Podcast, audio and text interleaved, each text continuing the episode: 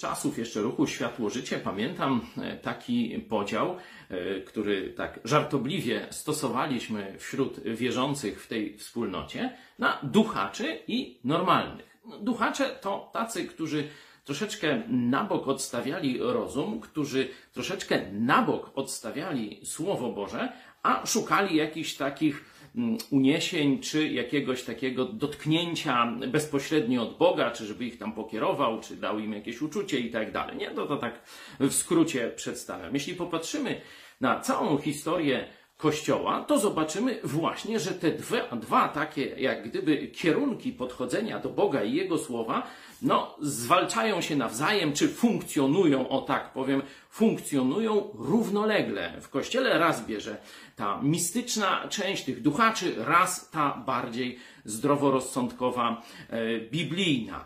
Ja oczywiście nie chcę rozstrzygać, która jest dobra, która zła, bo w rzeczywistości obie te składowe są potrzebne, ale bardzo złe jest podciąganie wyżej jednej z nich.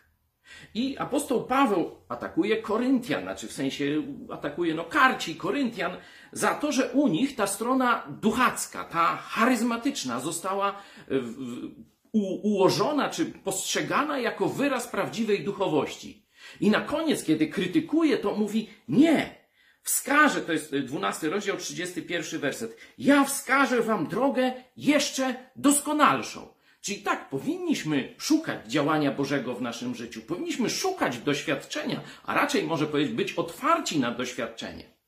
Ale musimy pamiętać, że jest coś więcej, że jest jakieś inne kryterium, jakaś inna droga, którą apostoł Paweł nazywa doskonalszą. O nie jutro.